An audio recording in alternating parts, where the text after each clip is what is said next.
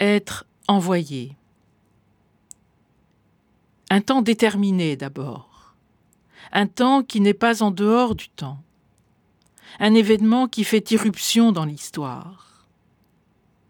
Tel est donc ce qui se passe l'année de la mort du roi Osias. Pas n'importe comment, pas n'importe quand, car c'est dans l'histoire, et non au-dessus d'elle, que notre Dieu fait son œuvre. C'est dans l'existence bien réelle des hommes, au cœur des circonstances de ce monde, que se distingue et se dessine l'ouvrage de Dieu. Un lieu ensuite.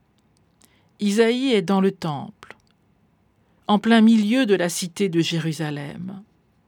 Le temple, là où Dieu demeure, réplique en quelque sorte du règne des cieux où il demeure ce temple construit par le roi Salomon, maison pour le nom du Seigneur, le Dieu d'Israël, et où il fixa un emplacement pour l'arche, où se trouve l'alliance du Seigneur, celle conclue avec les pères, lorsque le Seigneur les fit sortir de la servitude du pays d'Égypte.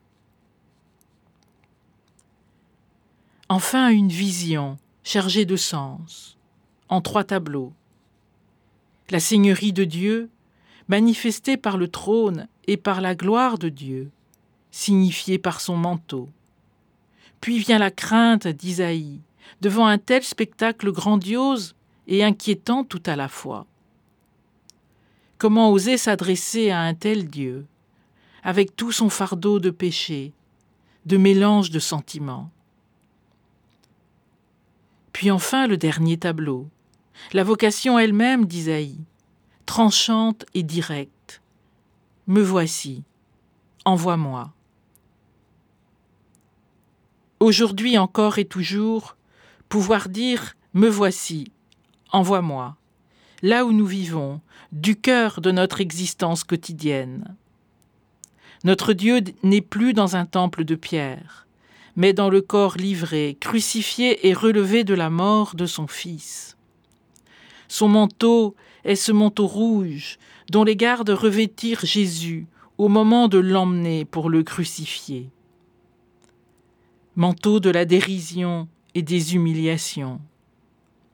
Quant à nos lèvres impures, elles ont désormais été rendues pures par la vie de celui qui a pleinement fait ce qu'il a dit, de celui qui a aimé sans mesure.